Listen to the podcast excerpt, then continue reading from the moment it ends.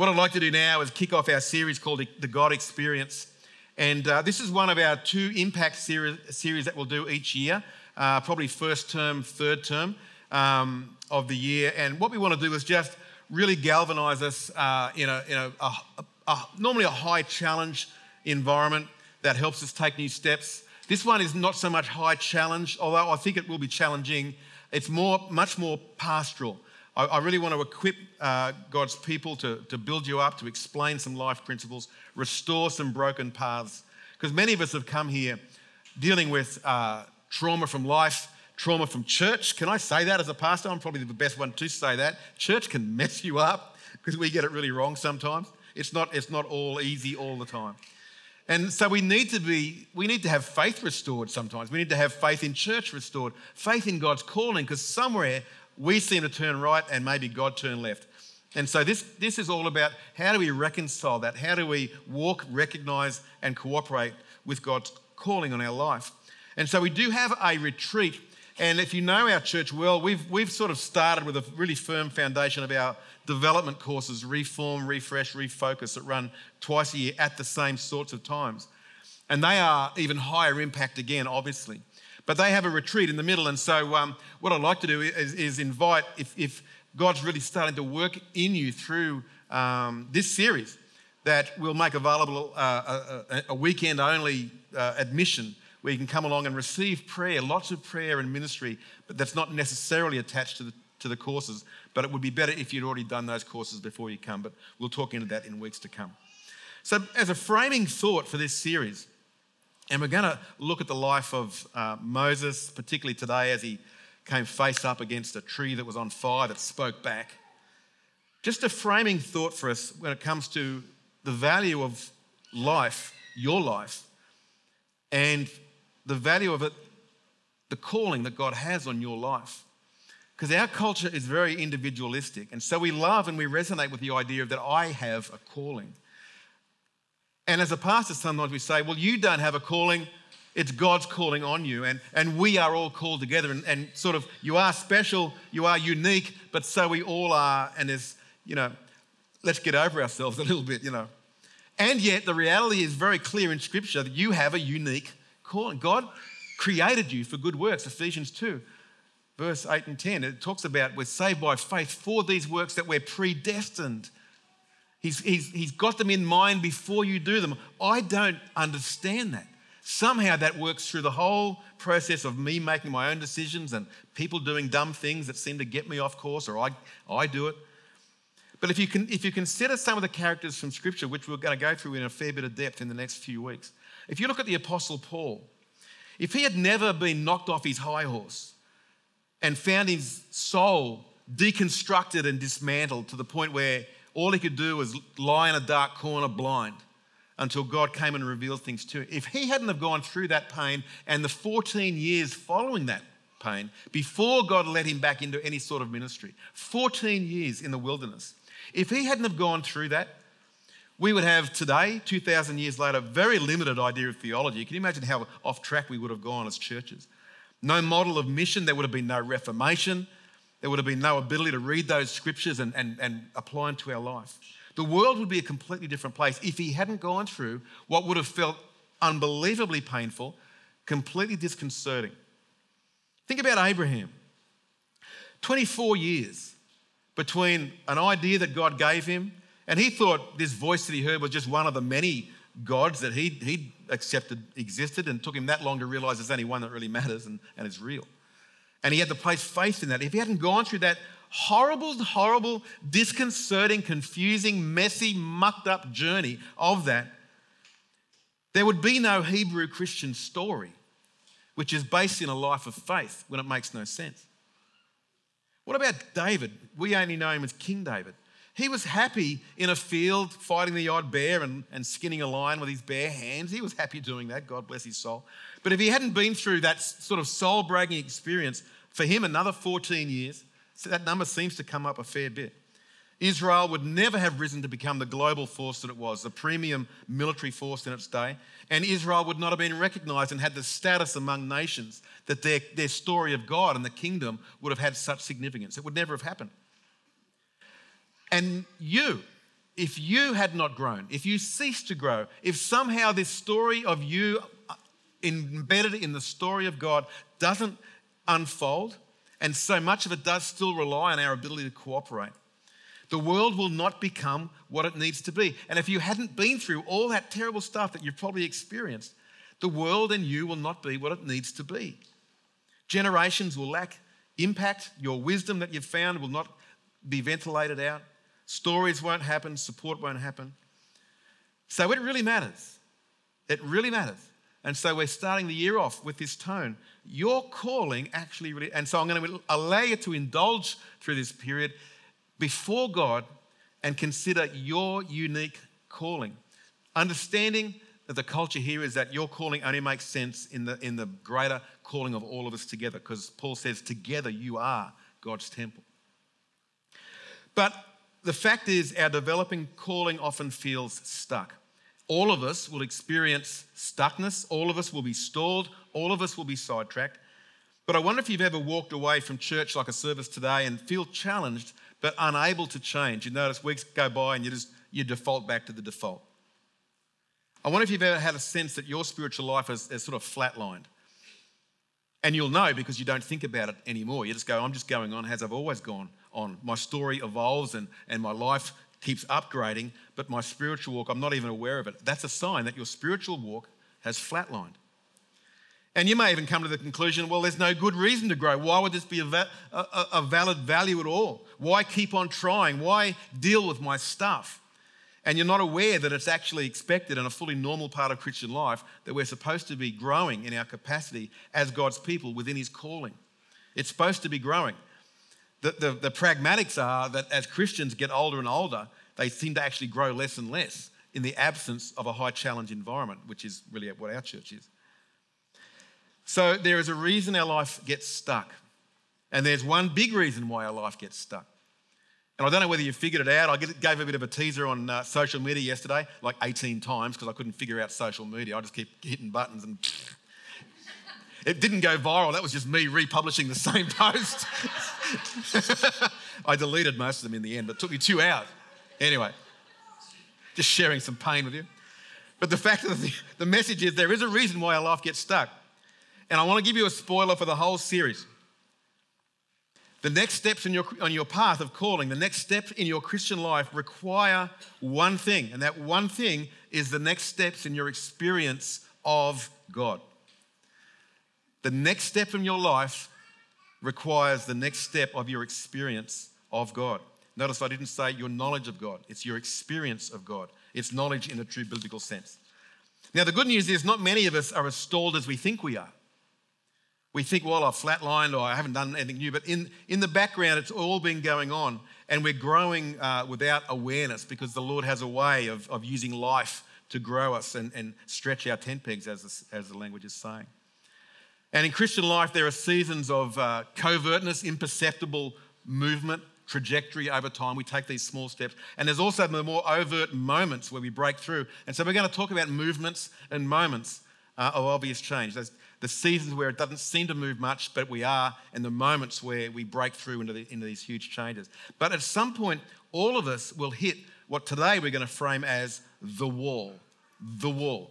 Moses uh, hit a wall big time. This wall spoke back. And so I want to really go there with that. And so this, this uh, series, The God Experience, we want to equip you in recognizing and cooperating with these, these ways of God in your life. And we want to go through seven realities that accompany a, a healthy walk with God in a way that uh, cooperates and facilitates His calling in our life. And I want to help you get unstuck. And so, um, to add to that, the Sunday messages, we'll have a follow up email come through to everyone on our email list. If you're not receiving our emails, please um, put in a card today or go to the website. There should be a link there somewhere. Um, or just send an email to me and I'll put you on the list um, to receive a morning devotion which will apply a bit more and give you some reflection on what we talk about today. There's also going to be small group material, and I wanted to create an environment where it's easy for you to get into a small group and work through the material together if you're not already in one. And so we'll lay that pathway out for you as well. So let's have a look at Moses. Poor old Moses. He's become an icon. He is like the guy, the, the bearded, staff wielding uh, Charlton Heston, uh, Waters part, man. But let's, let's, let's take him out of Hollywood for a moment. Let's take him out of the iconic paintings that we've seen from, from uh, the Renaissance and so on and, and emphasize for a moment because he was a man uh, just like, as a human being, just like we are. He was actually 80 years old when confronted by his wall. I think he'd had the wall for some time before that, but he was 80 years old. Because just picture that. I'm getting pretty cranky at 59. I don't know what I'm going to be like at 80 you know, about, hang on, you're calling me to do what? What? You know, he's 80 years old.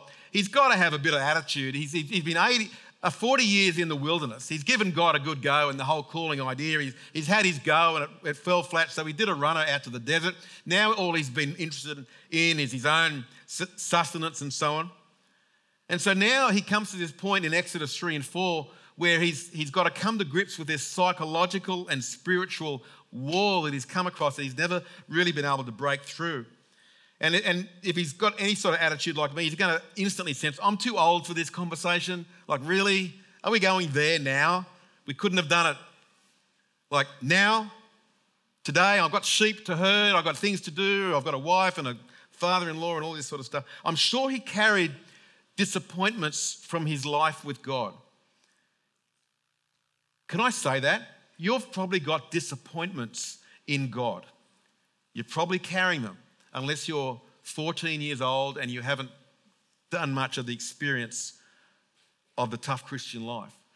Sometimes we sense, I'm saying this, we're disappointed. God hasn't disappointed us. He can't. He can't not be perfect, just like He can't not be first in our life. He is preeminent. But our perception can be God, you've disappointed me and we've had a dream. And we thought it was a God dream, and we, and we were convinced, and probably rightly so, that He led us to go along with that dream, just like Moses did, but it's long since been shattered. And for some of us, it's gone so long we think that dream was a mistake. God got it wrong, I got it wrong, whatever. But we're, we've been managing that disappointment for a long time, or we're carrying doubts because of what's happened to us. We've tried many times, uh, like Moses ended up in decades of fruitless exile. And he would be aware, obviously, of genuine limitations. And you see the dialogue that comes out in Exodus 3 and 4. All that's on his mind now is here are the reasons why I can't now. We should have had the chat 40 years ago, God. I wonder if God might have been tempted to say, Yeah, we should have. Where were you? Well, I was disappointed. I was running. You know, I killed a guy and they were going to kill me.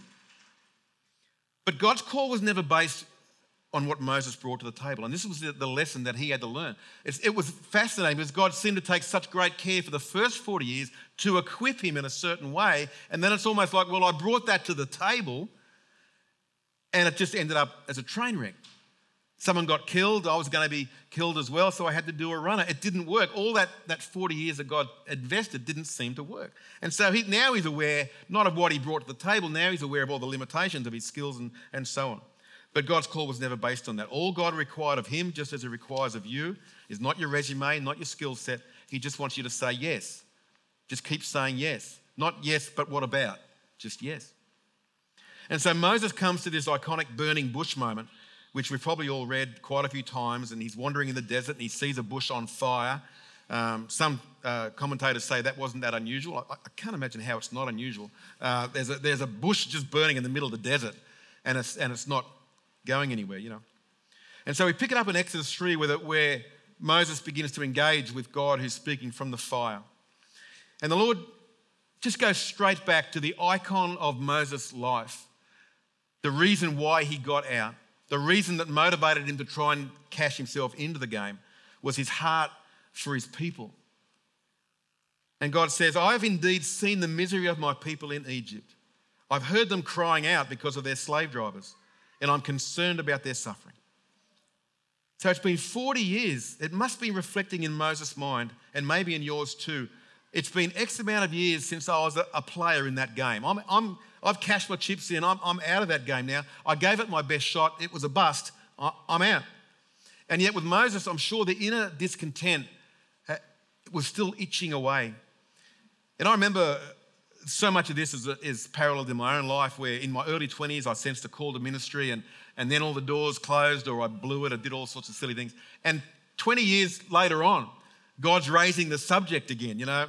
And I knew that the, that the calling and the desire and the heart for church had never gone away. I just found myself distracted with playing the game of life and having a few wins and getting addicted to that and starting companies and doing all that kind of stuff. But it had never gone away and it was something I'd gotten used to patting down. And Moses must have done the same thing. But the irritation, that itch was put there by God Himself, so you'll never get rid of it. It's what, what do I do with it? It just means you're never ever going to be satisfied with worldly ambition or success. You've got to deal with the itch. There's a holy discontent there. And God raises it back up to say, I have that burden too. That itch that you've got, I've got that itch too. And I'm not going to let it go unsatisfied. This thing that matters to you, it matters to me as well. And it matters to the history of the world. And we're going to go there right now. So if God highlights a problem to you in life, in the world, in church, it's not so you'll send an email moaning about it. Not that anyone here ever does that. Actually, truly, you don't. It's not so you can complain about what's wrong with the world. He's, he's, he's itching you because you're the answer. He wants to use you. And we keep saying, why doesn't someone fix this? Well, yeah, the someone is you. He's calling you. And the calling has never changed. It's irrevocable, Paul says. God can't put a calling in your life and change his mind. Oh, I got that wrong. No, he made you for it. And there are parts of you that haven't been made enough. And so it's a journey, it's a developing call, it's a formational call. The desire starts early and the desire never changes, but we change to accommodate it. Why doesn't it happen straight away? Because we haven't got the spiritual muscles of character and faith that will get the job done with Him. So He spends a lifetime developing them. But while He's doing that, we often lose a sense of the calling. So he, he, in verse 10, He says, So now go. I'm sending you to Pharaoh to bring my people why are you sending me now? I was in the court years ago. Why are you sending me to him now? But I just love the fact that God has this imminence about time. He says, So, because of that, now go. And Moses must have just gone, Now, now, I'm 80.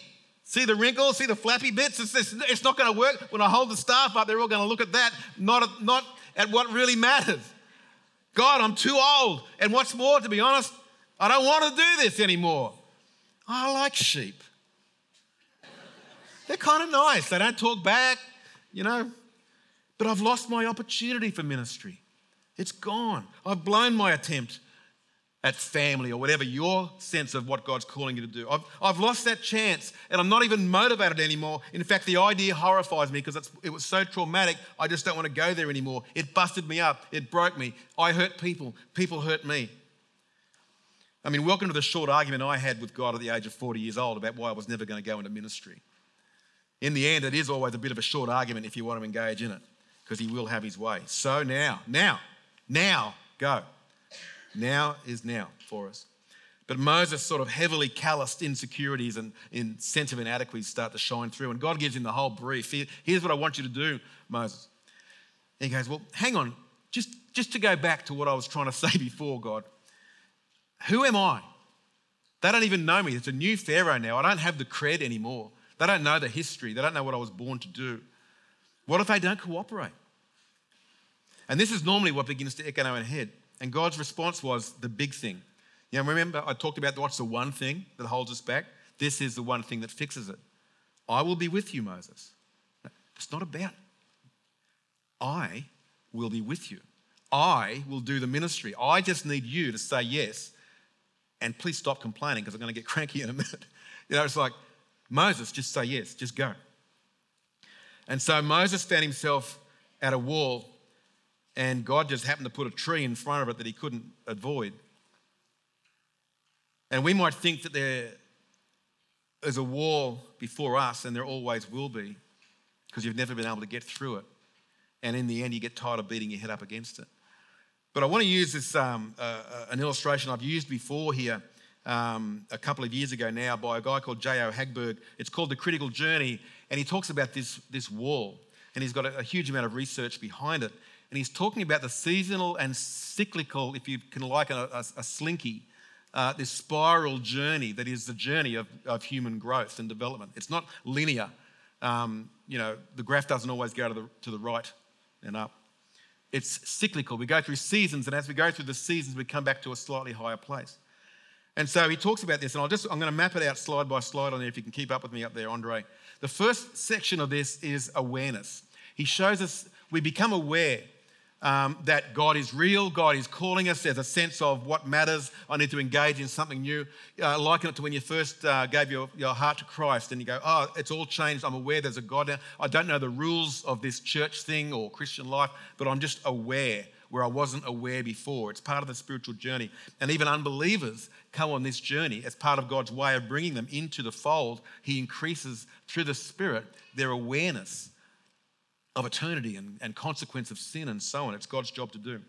Then we go from awareness into this whole other stage of growth where we accept the reality of what we're aware of and I begin to learn the ropes of life. I say, okay, here's what I need to do. Here's how I do this. Here's the, here's the course I need to go through and, and all that kind of thing. And, and I just, I'm happy to learn that. The next phase is contribution, where I've learnt the ropes. I've, I've, so let's, let's talk about the new Christian. I've, I've come to Christ. I've learnt the rules. I know how to pray and read the Bible now. Now it's time to play my part, and I get engaged in, in the, and I, I do the Christian thing. I'm faithful. I, I put my hand up, and so on. And then we go on like this. And this is how you build a church, uh, or not so much a church. This is how you build an organization in the Christian world. You just give people, enough people something to do, give them the right information, and just let them go. And this is how you, you have a big front door and a back door that's the same size. Because what happens is we all at one point hit a wall that I'm talking about and we get dissatisfied with, with life. We get dissatisfied with working so hard and, and, and f- the frustration. And we go, this isn't working for me anymore. I'm out. Either, either physically or financially or emotionally, we disengage. And so this next phase we hit is the wall. And his whole thesis is based on what we do at the wall. It's a time where we recognize I've hit my limit. I can't do this with you people anymore. It's, it's too hard. Christians are supposed to play nice, but sometimes stuff happens. And it's a season, not a moment. We think this is just a moment in time, but this is a season where we can stay there. And I'm sure Moses did for quite some years where we just sit there and we hover around that wall. Sometimes it feels like uh, going around the mountain again and again and again. But essentially, we're talking about the same thing. I've just hit my wall. But at some point, when you get past that season, you enter in the next moment, which is surrender, where you recognize it's not about me anymore. It's actually about this God who is with me, but I can only engage in that sense through surrender. There's an active thing where I'm relying, I'm surrendered, I've gotten over myself in my own agenda, and I've just got to lay it down. And the next step is only going to be with Him because I don't have what it takes. I recognize that. That leads you to the next phase, which is paradox, which is a bizarre moment. You think, how does that work? I've just found peace, now I'm living in paradox. But the paradox is built on the peace that you've found through surrender because the paradox realizes, oh, to gain my life, I have to lose it. That in the middle of trouble, I can still find joy that I can have faith, as we saw last week, right in the middle of injustice. This is the life of paradox, and it can only, only come on the foundation of what's gone before. Then finally, we get, we get this marvelous space he's called love. But what he's talking about there is the overflow of what's gone before. It's, it's our saying here is we fill your heart to fuel your mission. This is what it's talking about. There's such an abundance. The overflow of what I've now become is expressed through love for, for people, for the planet, for uh, society. It's an overflow. It's not an obligation now. It's not about hitting the wall, I can't do anymore. Now I can't help it. Uh, I'm doing easily what used to be I couldn't fulfill through obligation. And so then we keep going round and round. And so as we do that, we grow in our capacity and our calling develops as well. So I'll just let, let leave that up there as I go through and you can sort of dwell for a moment on where you may be in your life on that journey. And because perhaps you recognize those moments in your own experience. But did you notice what makes a difference when you hit the wall?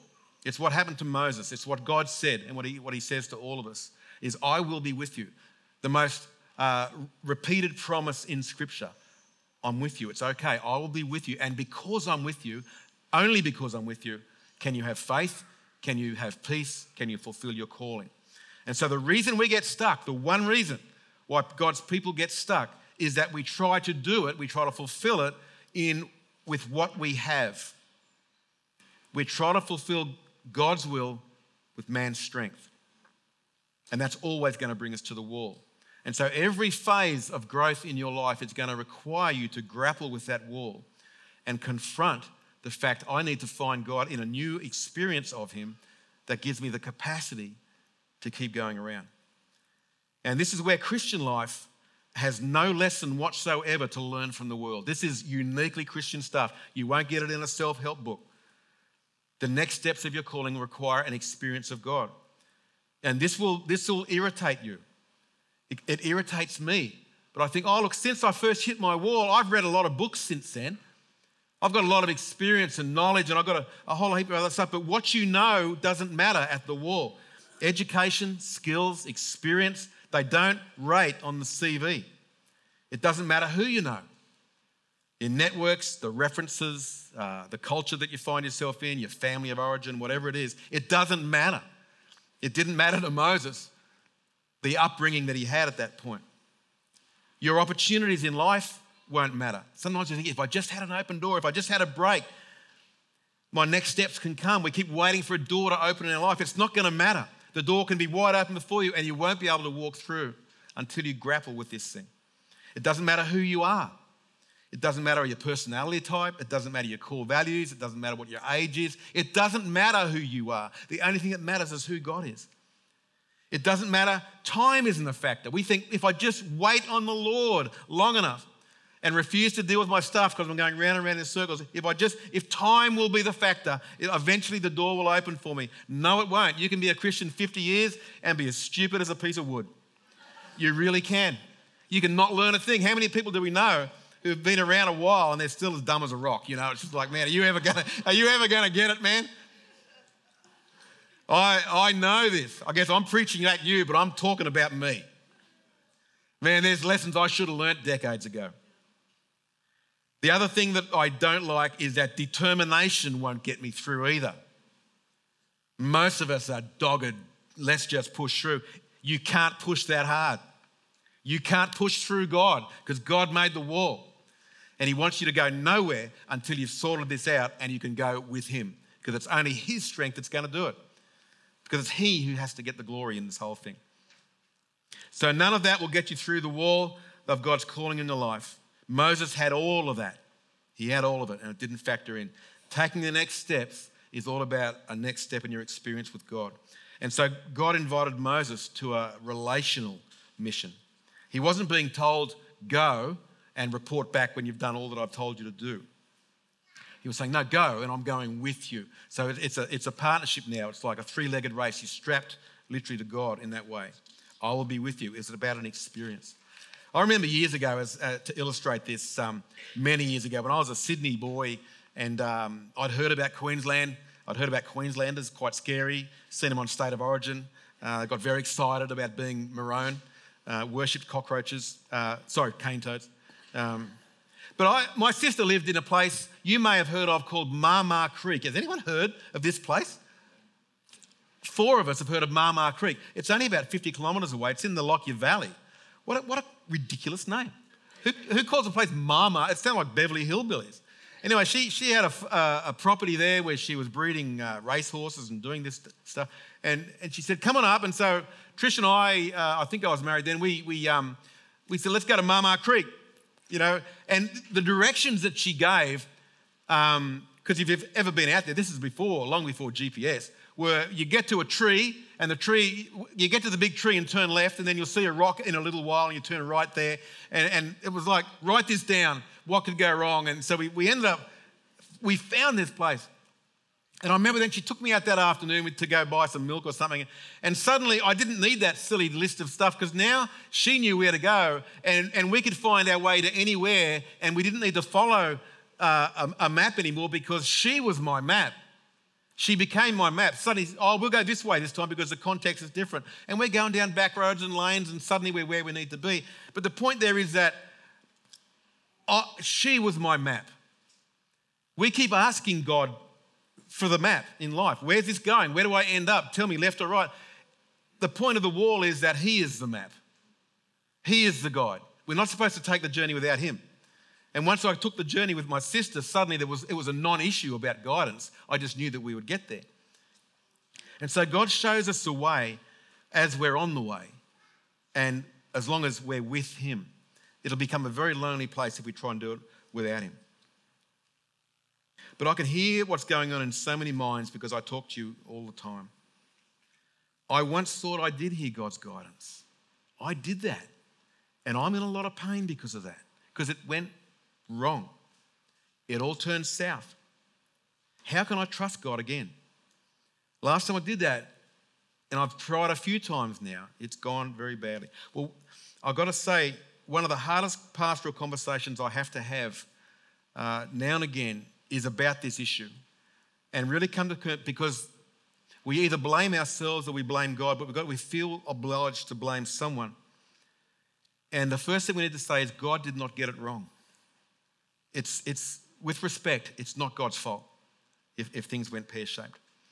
Sometimes God's given us permission to go, He's given us direction for a, a, a, a, calling or a job or a relationship. But someone, somewhere in there, something imperfect has happened and it's gone off track.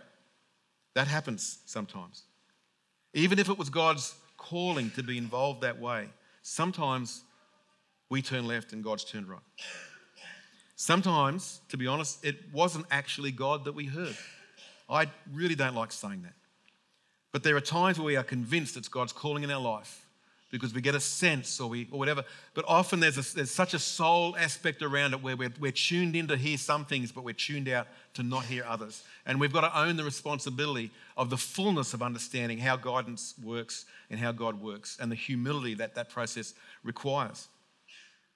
Sometimes we heard well, we heard the right thing, but we applied it too soon uh, or we applied it the wrong way. We tried to go about, as Moses did, God's will, man's way. There's all sorts of reasons, and it requires an element of humility for us to, to go there and say, well, whatever that was, that was. I'm not going to let that rob me of the reality of God's calling on my life. And so, part of this whole experience of, of uh, upgrading our God experience is to hear Him better. If you look at the biblical stories, they knew it was God. There was no question for them.